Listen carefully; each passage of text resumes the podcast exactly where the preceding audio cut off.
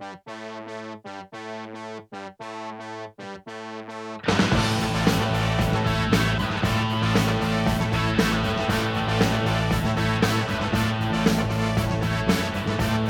everyone, to uh, Northview Extra Podcast.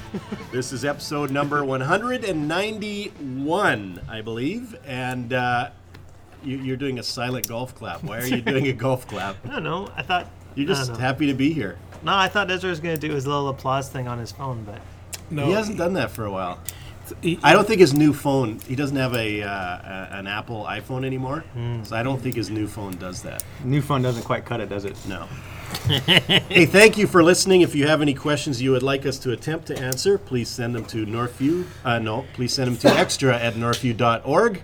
Uh, with us is Jeremy, the intern, doing our uh, recording of this podcast. Hello. Jeff, welcome here. Thank you, Darcy. It is nice to be here. How's that Diet Today? Dr. Pepper going?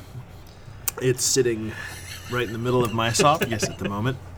Uh, Ezra is here. hi, hi, Kyle is here. Hello. Greg is here. hi. And Andy, unfortunately, oh no, you are here. Andy is here. Thank you, thank you. Just sitting beside you, Darcy. All right, sorry, didn't see you there. And Darcy's here. And I'm here, yes. Thank you for listening. Well, um, we have a lot of questions that came in, and of course, last night was a big night in the life of our church. We had an extraordinary congregational meeting, which we'll talk about uh, towards the end of the podcast. But there's something on everybody's mind, which this uh, listener writes a question about. Yeah, go ahead.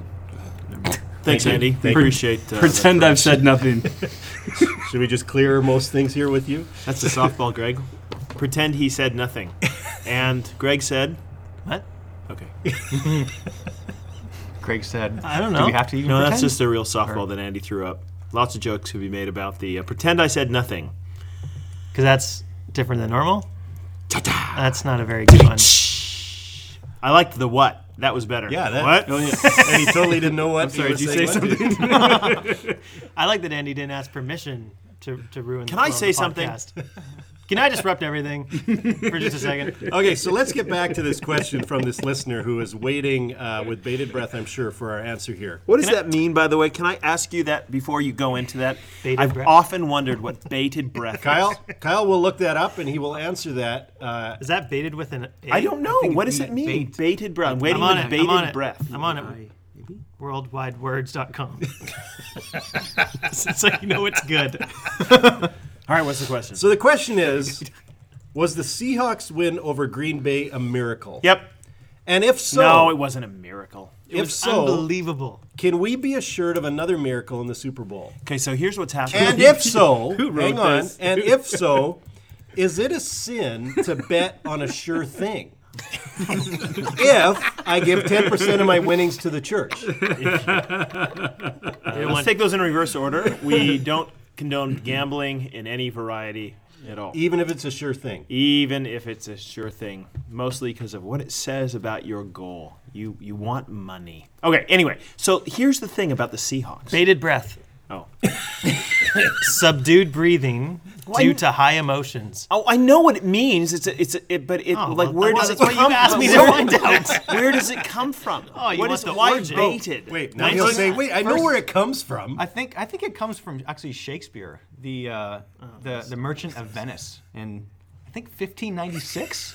I'm gonna guess. As, as he's looking at his computer while he's Spoil it. I paid attention in high school literature. Uh, Ky- Kyle in your Wikipedia app. So it comes from Okay, Shakespeare. so- and Greg had well, Greg has something to add here. No, mine mine said it started in 1933, so we always have conflicting sources. Oh, We're worldwide words. We're going with Wikipedia. Kyle. I'm shocked that worldwidewords.org wasn't reliable. so here's what happened. See if you follow my line of thinking here. Now you're back to the Seahawks. Okay, game. okay, okay. In the NFC champion, in the NFC uh, playoffs this year, Dallas played against Detroit. Dallas wins this game on a questionable call, basically, right? A a referee's decision to not call, uh, to first call pass interference Yes. and then pick up the flag. They win it. Then Dallas goes and plays Green Bay, and Green Bay wins on a, a ref- a referee's decision, a questionable, a questionable call, right? I'm seeing a So, conspiracy so, theory. so then, then Green Bay goes and plays Seattle, and they Seattle now wins against Green Bay on a crazy late game question everything kind of play or set of plays. So wouldn't it be reasonable for us to think that now he New England will beat Seattle on like a last second touchdown pass and a two point conversion thrown high into the air and the Gronk Gronks it? No? Yeah, I'm sure, that's just as likely as anything else. I'm telling you, I think I see it. you want to bet so, on that? No. So, so, according to you, Jeff, the Patriots are winning. No, uh, this is a lifelong Seattle fan. Grew up on the east side of Seattle. I remember you saying Seattle, Pacific Northwest teams They're- cannot win anything. Yes, they are. They are. And they proved you They are wrong last cursed. So the question is: Is the curse going to be reinstated? Have they built us up now after winning last year? Have they built us up now to a level where dropping us off the cliff will actually injure us to such a degree that we will never recover?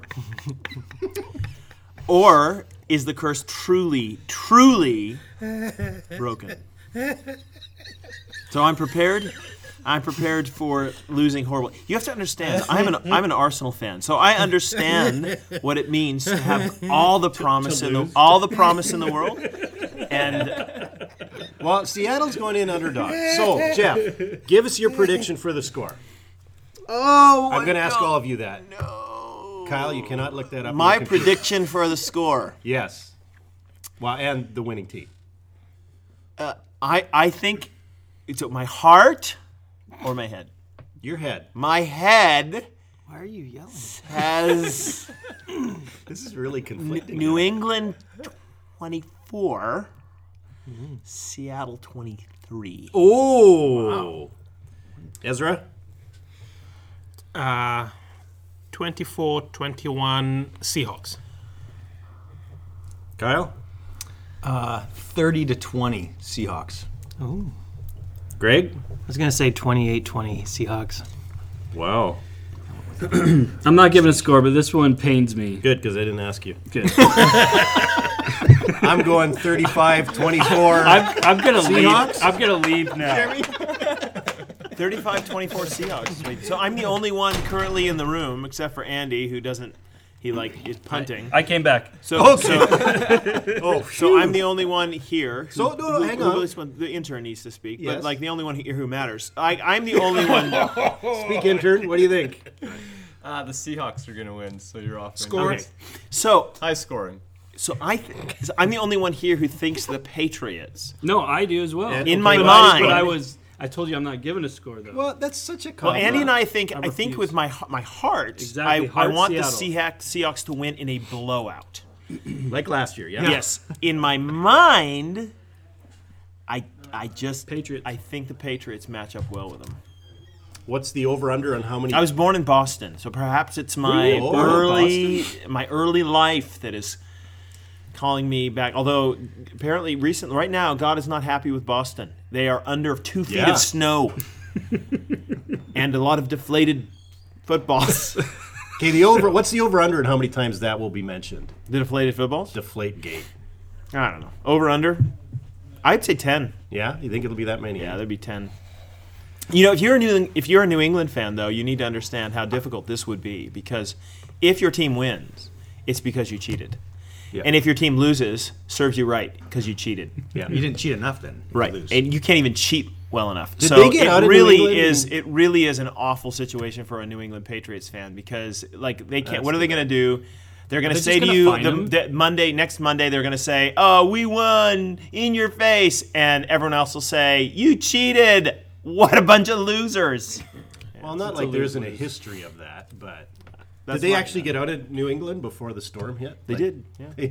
Seahawks maybe just. They did. Apparently, there's a ball boy though, who Ooh, is the rogue ball boy Yeah. who carries with him a deflation and inflation needle. but he knows just he how Brady pulls- wants him. And he pulls it into the into the bathroom and he deflated those balls just a little bit because he's crazy. He's like the Joker. There's he no wants way. to ruin lives. Tell me another story. All right. Well, that's probably enough on our sports segment. Which uh, this well, I guess Eight next people week. still listening. Next week we'll have another very short sports segment. Greg, I won't be here, so I'll give Why you won't you the be here, Darcy? I'll give you the predictions because I will be cheering for the Seahawks Where? wholeheartedly in Phoenix, Arizona. Darcy Coon Is Super Bowl bound? I am going to going to the report Super from Bowl. the Super Bowl. Nice. Can you can you please record something on your phone after the just after the final whistle, so that we can so that we can hear your response, either that of great tragedy, or Silence. just phenomenal joy. Yeah. Can you do that for I us? will and then try to do then that. text it to us, and we will play it on the air. Okay, I will All right. try to make a mental note of that. Tell Brandon to keep it PG in his. Yeah, tell your son to not uh, you know use the uh, It'll be the flowery hey, language. It'll be the Patriot fans flowery around us that will be having a problem with that. All right. In the sermon this weekend, Pastor Ezra, that would be you, referred to Matthew 7:21, which says, "Not everyone who says to me, Lord, Lord, will enter the kingdom of heaven, but he who does the will of my Father who is in heaven will enter." I wonder if you can clear up what seems like a contradiction. We teach consistently that we enter the kingdom by grace, and those who attempt to uh, enter under their own righteousness won't make it even though they cry, Lord, Lord, or do a bunch of Christian things. But this verse and Ezra exhorts us to do God's will or to be left out of the kingdom. How are we to understand going God's will and resolve this apparent contradiction with salvation by grace? I don't think it's a contradiction. I think now the scriptures um, teach that salvation is by grace through faith in Jesus Christ alone. alone. Exactly. That not by works. Yes, not that by no works. one may boast. That none may boast. Agreed. Now, those who come to salvation, those who are His, meaning Christ's, will endeavor to persevere to the end. And part of the process of persevering is loving the Word of God, seeking to obey the Lord, seeking to live by um, as a sp- live by the Spirit. So the Spirit of God guiding you on a day-to-day basis to live a life that is worthy of the gospel What to if I which you are called. Now, if you don't, obviously, now the question that may be asked is this: What if you don't? What if you don't what? You, that's the question. if you don't live a life that is um, What if what if I what if I'm so, what do you say to the person who is not living up to that standard?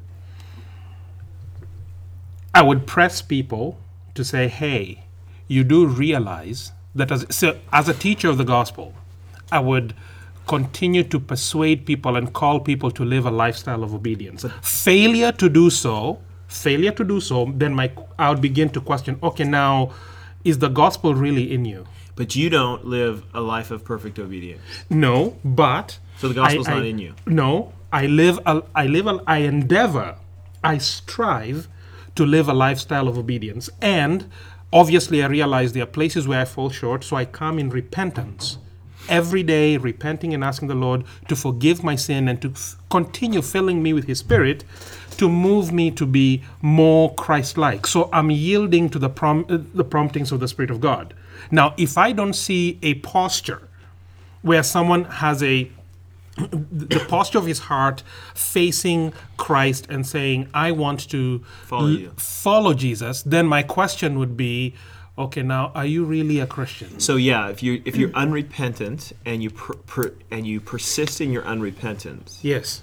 Uh, that that's the issue. Then then I begin to question. R- right. Yes. the reformers used to have a they used to say we are saved by grace through faith unto obedience it's interesting in the in the modern world how we actually have not we don't add that last piece but the reformers believe that and the church for ages has believed that we are saved by grace through faith unto obedience and that that from my point of view is exactly the right order that we are not saved by any obedience so pre-conversion works don't save you because you can't obey God enough. Christ is the only one who did obey. So, we are saved by grace through our faith in Christ alone for salvation, and the only hope in life and death that we have is Christ and Him crucified and our faith in Him. now, what happens subsequent to that, though? How do you know somebody? How do you know the tree is healthy? How do you how do you know the roots The are fruit. good? Right. The fruit. So you get this language, and this is the language you actually you get around that Mm-hmm. passage in Matthew seven. You you know the fruit, the root of the tree is good because the fruit of the tree is, Is is good. And so, what are good works then? Well, they are fruit of a healthy tree.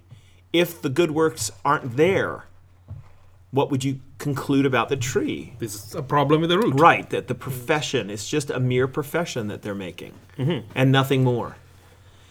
Uh, we are not the ones who determine who's a Christian and not a Christian. That's the the one to judge of all the world do it is Is right, God. and He, God is the one who makes those determinations. However, we are called to warn those who are persisting in unrepentance, and we are called to warn those who don't give evidence of saving faith in their actions, usually in their unrepentance. They're unwilling to turn away from their um, their idolatries and their sinfulness.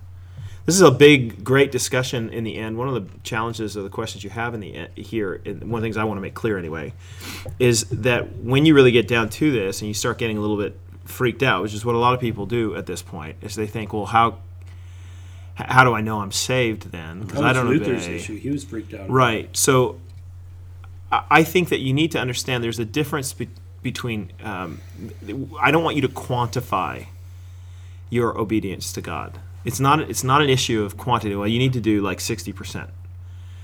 That's that's not what we're tall- talking about. It's actually a uh, tenor or direction of the heart is what the question is. If you know what I mean. What I'm saying is, are you repentant? Are you willing to bow the knee to the Word of God? Are you uh, in agreement that the Word of the Lord is true? And so, where you sin, you come to the Lord and you say, You are right, and I am not. And I claim, the only claim I have on you is the shed blood of Christ. But help me by the power of your Spirit to be transformed, right? By the renewing of my mind, that I might obey you. Th- that those are Christian confessions. So you would say then that there is a a um, desire to repent, to be repentant continually, and a striving Yes. toward godliness or holiness, right? Right. If you didn't, if I didn't see the striving toward godliness and holiness in the life of a person, I would have significant pause. If if I saw somebody who was unwilling to admit uh, their sin before God, even though they might profess faith, I would have significant pause, and I would warn them. I think that mm-hmm. that's what Jesus does. In fact, the mm-hmm. passage in Matthew seven, I think that's what Jesus is doing. He's warning. It seems to me that it's coming back to to the foundation. What what is the motivation? The motivation isn't that you're working for the salvation; is because you're saved that you're working. Right. You, you're not working in order to gain something. You're working because you already have it. Exactly. Yeah, but the works are the same. This is one of the things that I've pointed out before. When you talk, I, I've used the illustration before. If, if if if there's a police officer in our in our church and he goes out to the he goes out after our church and there's a lot of traffic going and he goes out and starts directing traffic. Okay. And I look at him and I think, oh wow, that's so cool. I would I want to be someone like that. So I go out and direct traffic. People are probably we're both doing the policeman work, but the reason we're doing it is fundamentally different, right? I'm mm-hmm. doing it in order to be one. He's doing it because he's one. Right? Yep. That's the difference. Yep. Christians are the ones who already are, and they are acting like who they are saved, redeemed, transformed, new creations, right? Yep. Whereas I, in that image, the one who is pretending to be uh, a police officer, am doing it in, in order to gain some standing. And that's not saving faith. There's pre conversions works don't help you, post conversion works demonstrate you've been helped. Amen. the reason one of the reasons why I brought this issue up in my sermon is I notice that in the in the world around us, our culture, mm, in the Christian church, I see people are very we we we love to talk about grace. You know, God has granted us grace, and He has, amen, and He saves us by grace. But then obedience seems to be optional in many cases for us. And I and that concerns me because Christ doesn't seem to be portraying obedience as optional. Obe- obedience to Christ is not an option. It is a must do. This is now who we are in the new covenant body. We strive to be Christ like in our conduct, in our relationships, how we live our lives. And we repent all along and trust Him to continue transforming us to the likeness of Christ Himself. Do you know what's interesting about about this is that if you go to Romans one, I'm, I'm just my mind is, is racing with all sorts of texts. Um, in Romans one, what you get is uh, I'm looking for it specifically. It, he talks about uh, it talks about how Paul's goal is to bring about the obedience of faith. You guys remember this, Kyle? Do you remember this text? One five. One five. Thank you. One five. So. Um, verse 4 and was declared to be the son of god in power according to the spirit of holiness by the resurrection from the dead jesus christ our lord through whom we have received grace and apostleship to bring about the obedience of faith for the sake of his name among all the nations what's the goal so what's the goal of this man's ministry to bring about the obedience of faith that is a wonderful little phrase isn't it mm-hmm. because here, here in this passage you've been paul's shown grace of salvation, and his ministry is to bring about the obedience which comes from faith, is probably the way that genitive works there. Obedience which is produced by faith. In the scriptures, this is what you get. In fact, this is what's so wonderful about the story of Rahab. Uh, I didn't hear Ezra's sermon this weekend. I was in with uh, Ron Friesen on Sunday night, and one of the points that he was making, which is an excellent point, is that Rahab is a wonderful example of somebody who is having faith. How do I know? Because she hid the spies. Not because she said she had faith, not because she agreed cognitively with something. She did do that. She believed in her mind. But it was demonstrated in a great risk to her own life. That's faith. Somehow in our culture, we think that, like you said, that faith is something you say and it, it's not demonstrated. Man, the Bible just doesn't know anything about that. Read James. That's his big point. It just mm-hmm. it doesn't know anything about that. The the faith that we have is displayed by how we act. Mm. That, that phrase, obedience of faith, is actually repeated by Paul at the very end of Romans in the doxology. So he kind of bookends that letter beginning in uh, chapter 1, verse 5, and then uh, at the end of chapter 16.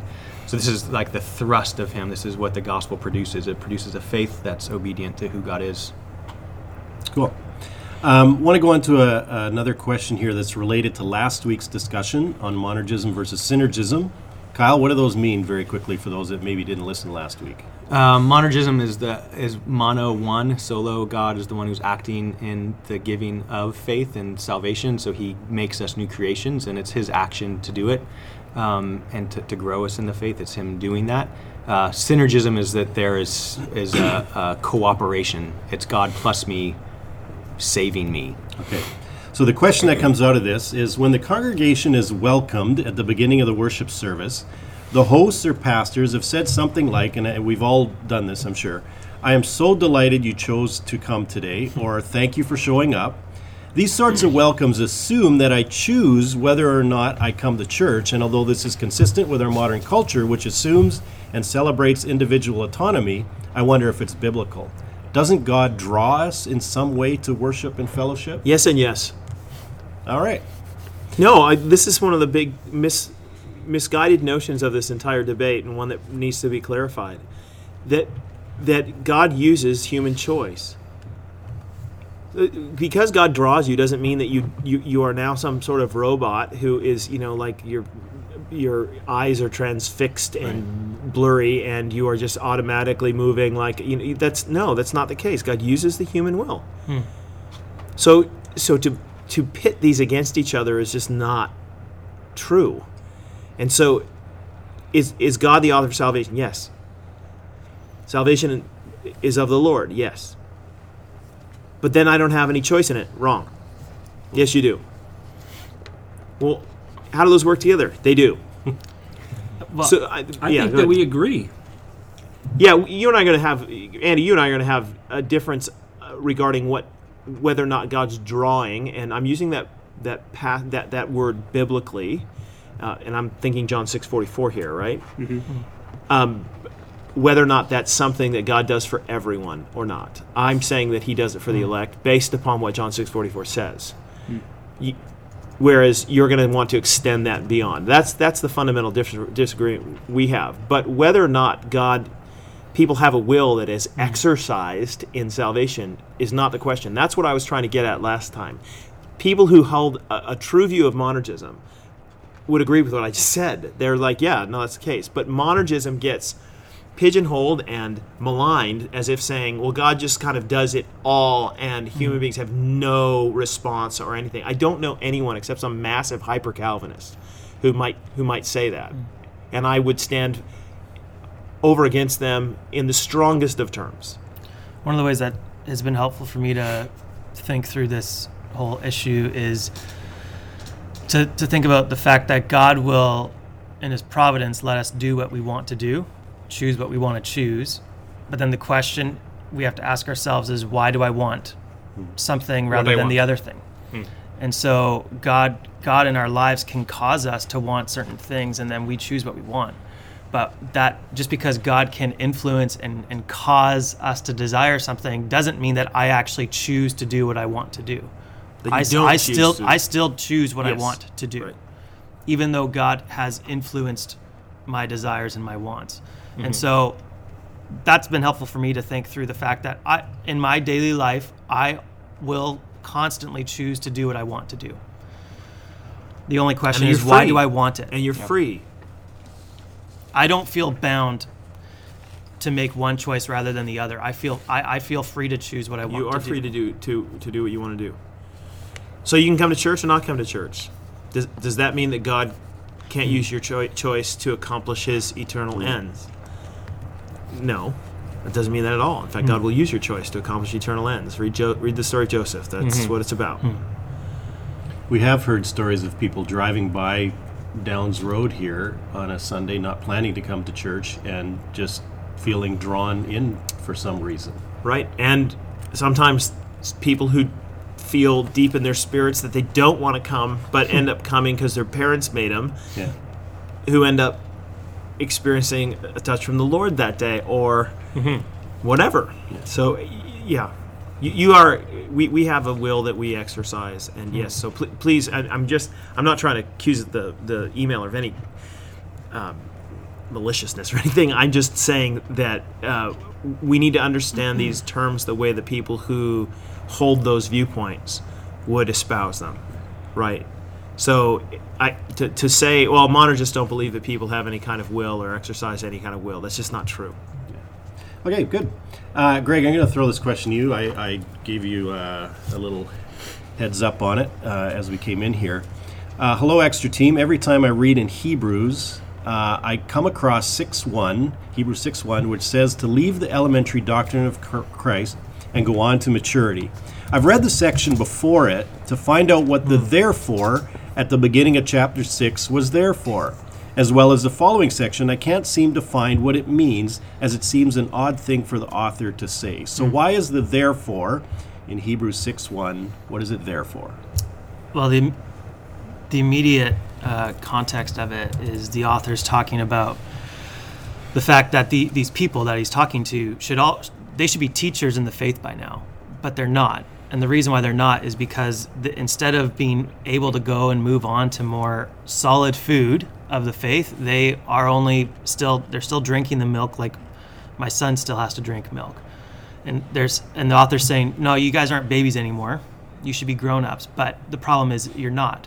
Hmm. And so he's saying, therefore, let's stop just drinking the milk of these things and let's move on to other doctrines as well and and be growing and developing as as disciples. And so for him, the the milk, the elementary stuff, is the stuff that he lists there: uh, repentance and uh, understanding baptism, laying on the hands, the the final judgment to come, that's an interesting ju- list. no, because, isn't it? I mean, because we, we want to rehash those things the list the is crazy. yeah. Like uh, this is one of my favorite texts actually to bring up when it, whenever we get into conversations regarding hell and eternal judgment and stuff. Because what the writer here is saying is that, as you said, Greg, and Greg's basically summarizing the verses immediately before verses 11 to 14, which you guys are eating, you're drinking milk, not solid food.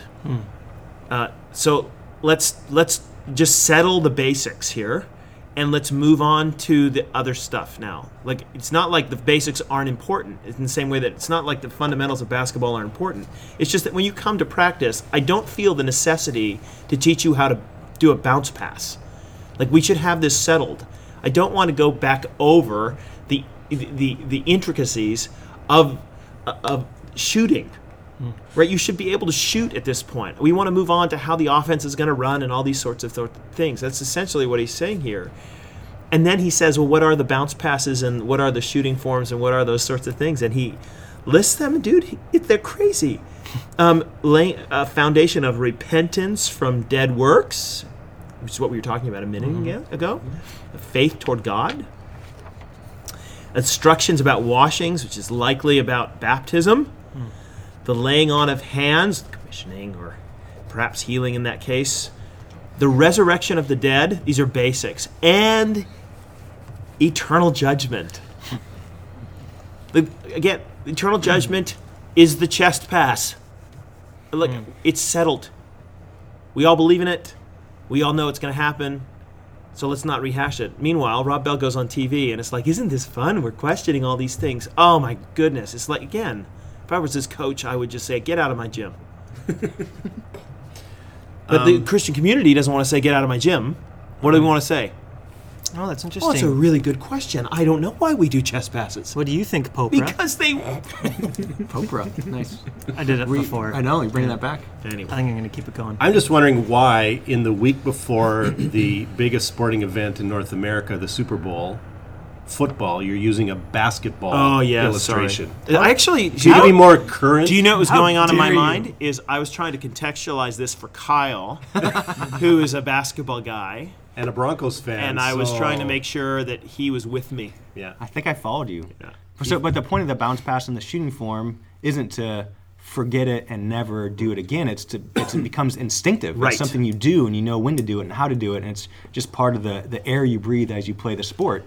Uh, so it's not these things. These fundamental things aren't things that okay we've kind of thought through that. Now we can go on, on to different things. Right. It's more that we can build from that into other things. Right.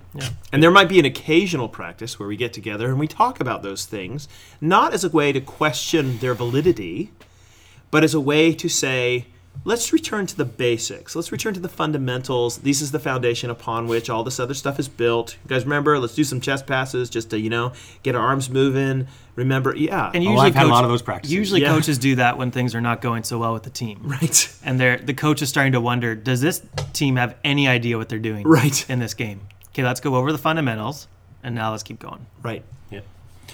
All right. Uh, I think last week uh, I put a teaser out that we're going to talk about tipping. I think I that's what I recall, but I never listened to the podcast, so I don't. Yeah, even I listen- think we did. I don't even listen when you guys are talking. So Sorry, did you just say something, Darcy? what's that? Nothing. Do you know what that movie is? Oh, How dare you do that back to me? That was legit. I didn't actually hear what you were saying. All right. Oh, mercy. So, um, Jeremy, how much typically do you tip at a restaurant? Jeremy, what's your last name? Isaac. Okay, so that means you're you're a Mennonite. Yes. Okay, away you go. I would say Percentage. Wow. 10 to 15. 10 to 15. Jeff? Twenty percent. 20 consistently. Really? Really? Usually about twenty. Wow. See, I was in the 15 20, but now I'm feeling bad about myself. 15, 20, unless I forget, and it's just nothing. Oh, I'm better than Andy. You've actually stiffed somebody. no, my wife will catch it. So I was with um, No, it's hard a though. person I who will go now, unnamed because like the, the At one- body makes you. at one point Yes. in my life, and he pulled out of his. We were uh, having uh, breakfast at his place, and he pulled out of his pocket. It's not here in Abbotsford. It was uh, in a former life. And he pulled out of his pocket, like whatever he, he, we were about to leave. He goes, "Oh, I got the bill," and he took the bill, and he, he pulled out of his pocket whatever was in his pocket. And dude, there was like a gum wrapper and some lint and about twenty four cents. and he That's threw it on the table. And I just stared at it, and I was so uncomfortable that he went up for he went up to pay the bill, and I said, "Oh, I, got- I gotta go and use the bathroom for a minute." And I went back, and I'm like rifling through my wallet and putting money down. I was a server. The answer to the question is twenty percent. Okay, what did you, did- did you did- lie? By, did you actually use the washroom? Well, this is like a Rahab lie, I think. Yeah. yeah. That's what I'm thinking. I did use. Uh, yeah, I went to the bathroom after that Okay. Before to throw away the lint. Before Brian Schmillen got engaged, good on you, Brian. Uh, I one time we I one time was out for dinner with him and left his phone number on the bill.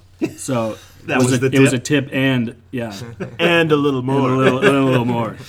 Um, Didn't work. this- Didn't work by the way. Do you know? I know some Christians who actually have left tracts as the as the tip. Well, some of them have like a million dollar bill on them. So that's a big Tip. I used to, I used to, I used to, uh, you know, I one of the tracts said, "Here's a tip," on it, and and I used to work at a at a restaurant as a server. I was awful server. I was the worst server ever, and I remember a couple of people getting these tips, these whatever these tracts as tips. And I'll tell you what, if you want to make sure that someone doesn't believe in the Lord Jesus, that is the way to do it. That's the way Yeah, to do it. Don't leave, bad don't leave they- any tip, and give them here's a tip, tract. Well, if they slipped a nice, healthy, real tip within the tract, You know that what? Yeah, you know like ah, this is a wonderful tipping is a wonderful way for you to bless people in your community for doing a good job in in your in your what's hard for me is that I struggle because sometimes the person doesn't do a good job and I still feel like uh yeah. So do you give the same amount, whether they're good or bad, or do you? no no no no I'll, I'll, I'll range. Yeah I'll go to 25% if I if I do. My, my thing is it's part of eating out. If you don't want to tip there are places you can go that don't you don't have to McDonald's. yes it's easy you don't have to you don't have to tip there Thailand. Right.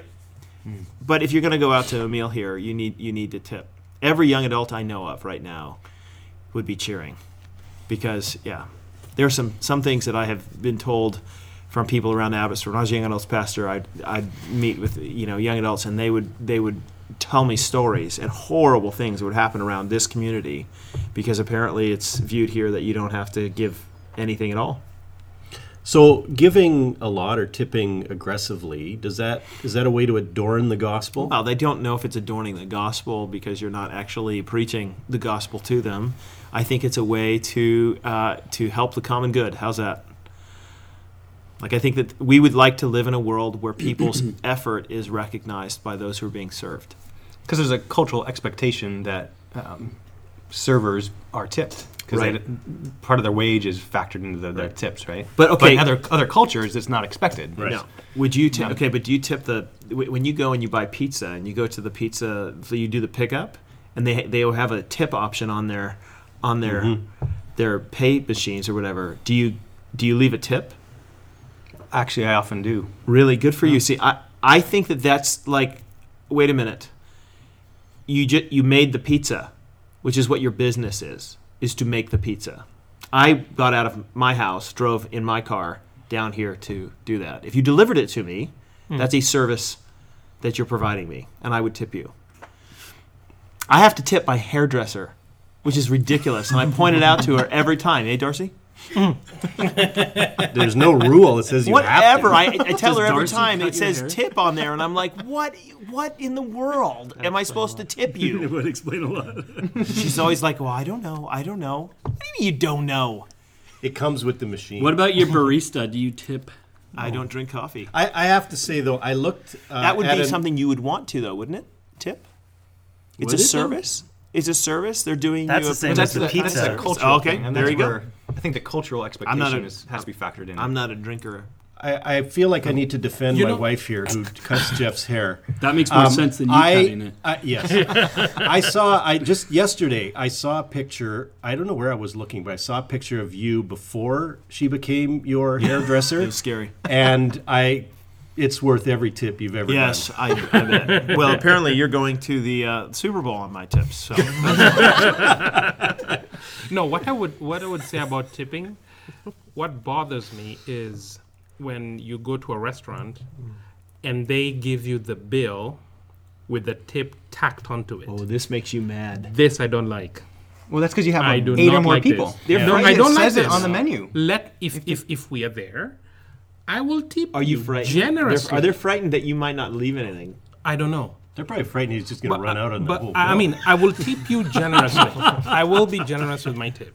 If I'm eating out like uh. Jeff, I will tip. Is this what they usually do at that but restaurant, or don't- just for you? No, I, I don't know. Let that be a warning But to all you don't- restaurants out there. Don't tell me Ezra. how much to tip you.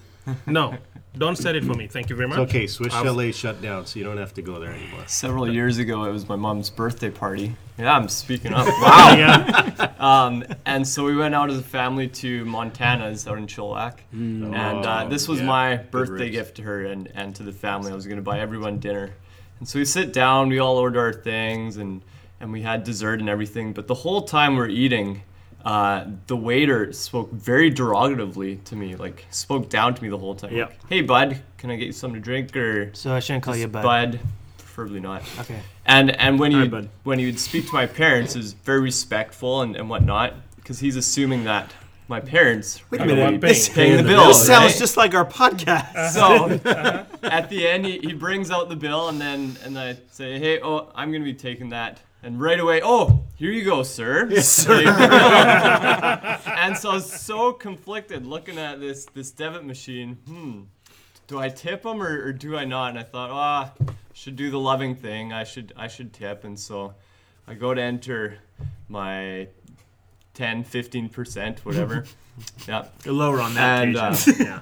No, it was, it was towards the higher end. Anyways, and uh, and I tip them, and then thought, okay, that was the right thing to do.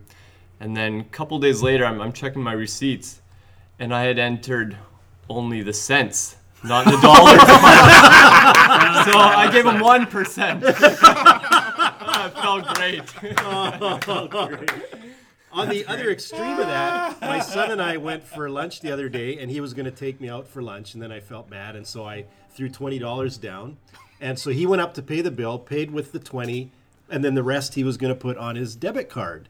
Well, the amount then that comes in the debit card was whatever six dollars or something, mm-hmm. and then it gives you the tip option. How many did the percentage? Right. So he went. He was just, and he delivers pizza, so he's you know, used to getting tip stuff. He was just about to enter, you know, fifteen percent, and then he went, "Oh, wait a minute, that would only be like very little money." So he ended up putting in ninety nine percent tip Oh, to get to get the right amount. So he beat you on that one. Um, I want to move on now. Jeff just walked out the door. I that Was that a song from Space Jam in the background? It was R. Kelly, yeah. all right. believe I um, fly. That was the the- worst dead air space ever. I had to go out and tell the people, the youth ministry out in the hallway who was playing some sort of R. Kelly to, tur- to turn it down. That's in honor of our basketball conversation. There you go. Oh, there it is. Um, want to close this podcast with uh, just an update for those of you that were not at the uh, extraordinary congregational meeting uh, last night. Uh, Jeff, do you want to just give us a one minute synopsis of what that meeting was for? Why did we call that meeting? Um, we called it because our church has been uh, considering and prayerfully considering um, a ministry of, of replanting, adopting, whatever you want to use, a word, um, a, a church in mission that has approached us and um, through through our conference, our uh, the, the MB conference, they approached us and they voted that they would like us to come and to take over their their leadership of their church. They voted 97% back in November that they would like us to do this. So we were responding to the offer of a kiss. Um, and our church, it was going to require some money from us um, because the church there has a debt and they have some uh, an unfinished building and an older building on the property. And so uh, there was a lot of thinking that had to go into that regarding, well, what, what do we do? Do we build something or do we finish out what they started building? Do we not do that? Do we just board it up? Like, what, what do you have to do? But the, the, the debt needed to pay, be paid off. In return, we, we got the land and, and the buildings as they are. And so we needed to vote last night whether or not we wanted to go forward with that. The first portion of that, which is do we want to do this, which means in- incurring the debt that they'd already accrued, with the proviso that in the future we will probably have to come back to the congregation for another vote asking them, right, so here's our plans with the building or buildings there. This is what it's going to cost. Let's do this. Right. Um, so last night was the first part of that. Do you want to do it? And so that uh, proposal went to the members of Northview, Hmm. who then voted uh, whether they wanted to go ahead with this proposal and, and go uh, take over this church and mission. And the vote was 416 people voted. Yeah, it was 412 to 4. So Or nine- roughly the same score that the Seahawks will win by. So about 99%. A little over 99%, yeah. voted in favor of that. So it was very overwhelming. And and so what does this mean for for Northview? Well, this means that we, all of a sudden, as we sit here on a Tuesday morning, are a, um, a multi-site church. We are, uh, we have a campus and mission. What it means is that Ezra is going to be the campus pastor and mission. Uh, we will run services there. Uh, they're going to have their last service this week up there to celebrate what's gone on before, and there's a lot to celebrate regarding that ministry. And so um, they're going to celebrate that this week. Ezra's going to be there uh, along with Greg, and they are going to be there to clap along with everybody else. We'll take a couple week break where we invite the people from the church there, which is currently called Northside. Uh, we will invite them to come and join us here on our in our Abbotsford campus, and uh, we will have a lunch probably after the first Sunday, which is the eighth of February. We'll Yep. have a lunch afterwards to get everybody who lives in mission or is interested in ministry and mission to come out, eat some food with us. We'll talk a little bit about what the future holds, that kind of thing. And then the following week, we'll have uh, the Sunday off. And on the 22nd of February, we will launch Northview Community Church Mission Campus. Um, in the intervening period, those few weeks, we will be uh, assessing some stuff, figuring out exactly how our ministry is going to go forward. We've done a lot of that already. Uh, we will probably be doing some changing of some of the some of the signage and uh, doing some landscaping, cleaning the place up a bit. We are still, like I said before, we are the elders and the the different committees, the stewardship committee and the development committee, and all these others are involved in uh, discussions now. Okay, with what do we do with the building?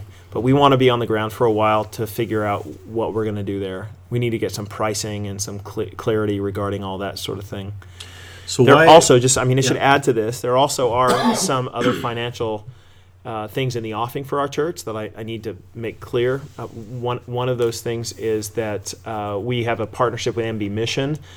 Uh, with the building, we have. I mean, this is it's a long-term thing, but eventually, uh, the the money that they use to pay for the floor that they had on our building, we have always sought to to to give that money back to them so that the building actually belongs completely to us and we we just they they rent from us for like a dollar a year whatever it is um, that's been our long-term goal and we will continue to have that as a goal so that's one of our financial commitments that we have to have long-term and uh, the, our church has grown a lot over the last little while in fact surprisingly a lot in the last fall and into the spring and uh, we don't know whether or not this mission campus is going to lead to, to, to, to take some people away from our, our, comp, our um, services here to try to free up some space.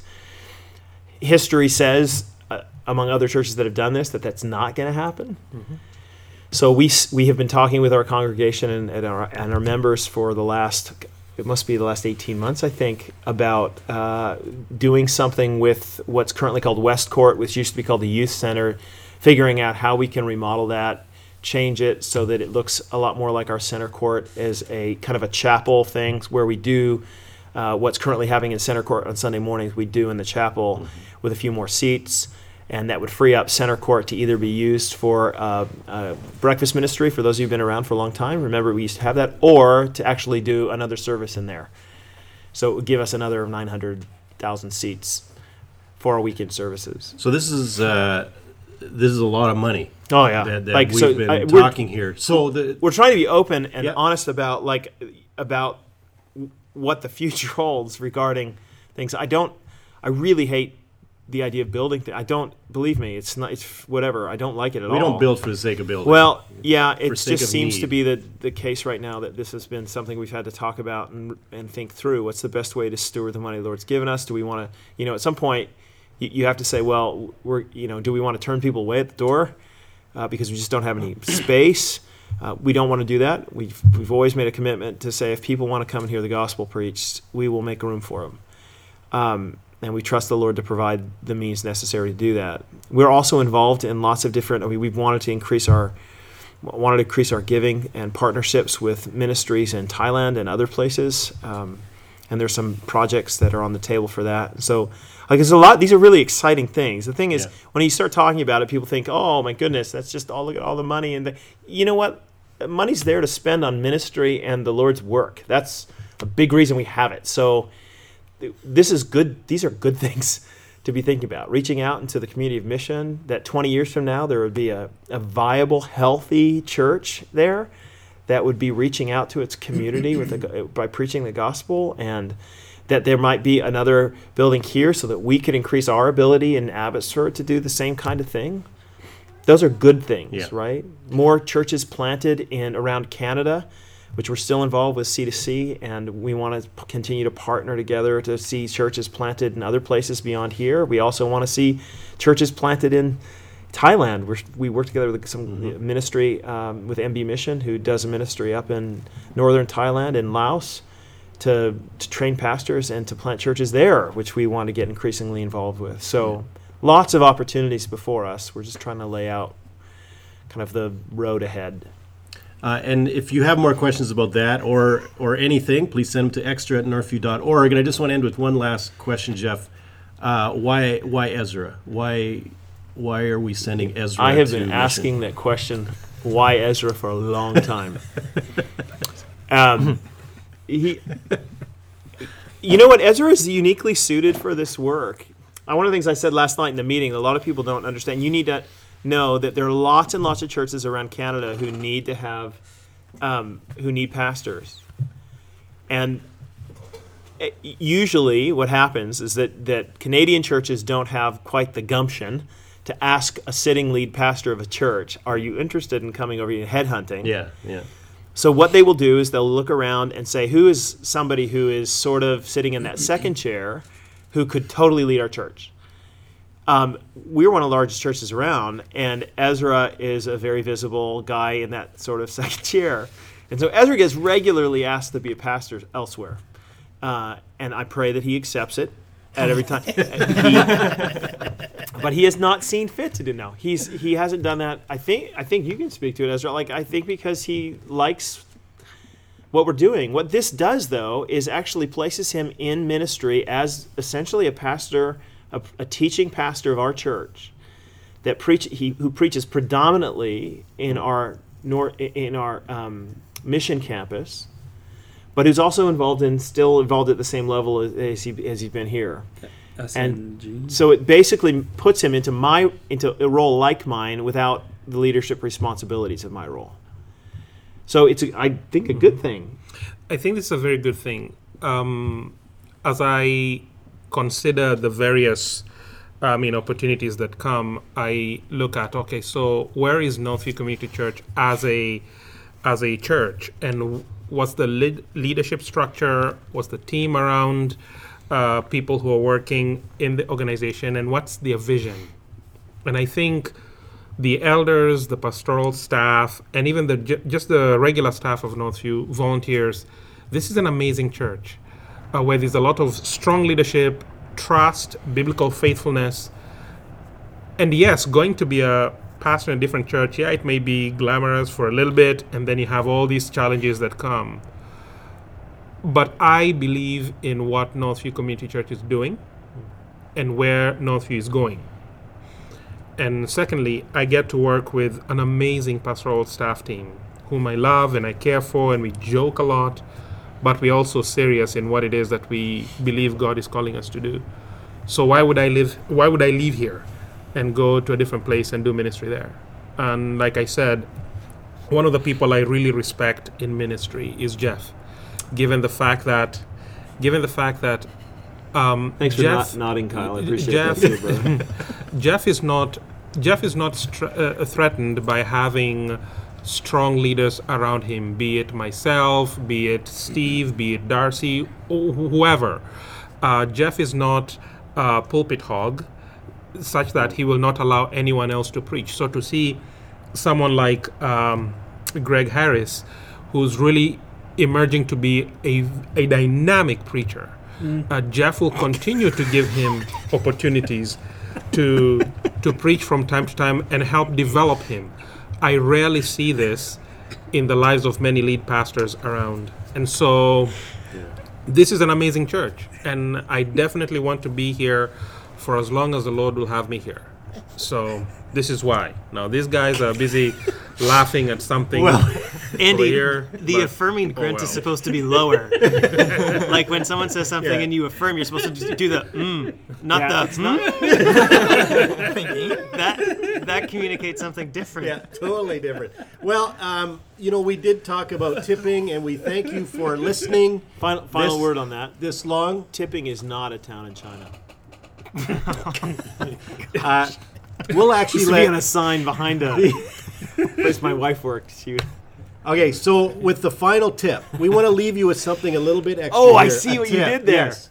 Andy, what are you going to leave our listeners with? This is the extra, the tip at the end of the podcast. So it's already been paid for. Yeah. And now you get to is leave the that. So we're about to special. see is this 10%? Is it 20%? is it some lint? Ready? And may the Lord bless you and keep you. That's a that's actually a good one. That's actually a good I was one. expecting lint.